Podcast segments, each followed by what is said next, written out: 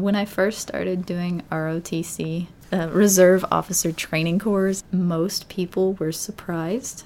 I'm not, I never really asked why they were surprised, but I think most of it has to do with it is a large commitment to say, I'm going to do this for four years and then serve in the military after I graduate on Wednesdays when I'm in uniform all day because that's when we go to Notre Dame for our leadership lab exercises and class time. At first, they don't recognize me because I, I do look a little different when I'm when I have my hair pulled back in the bun, you know, the and put on the uniform. It's it's very different.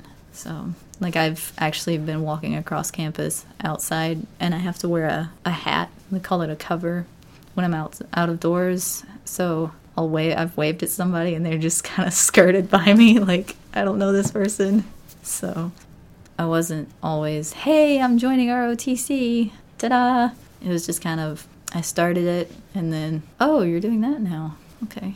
I was terrified the first day, the first Wednesday I put on the uniform and went to Notre Dame. The the army uniform has velcro patches for all the name tapes and the flag patch and the ROTC patch. So I was terrified that I hadn't put those on correctly, that you know something was going to be wrong about my uniform. And plus it just felt kind of odd to wear it. I had a bunch of classes on Wednesdays that semester, so I had to put it on in the morning and then go to class dressed up like that.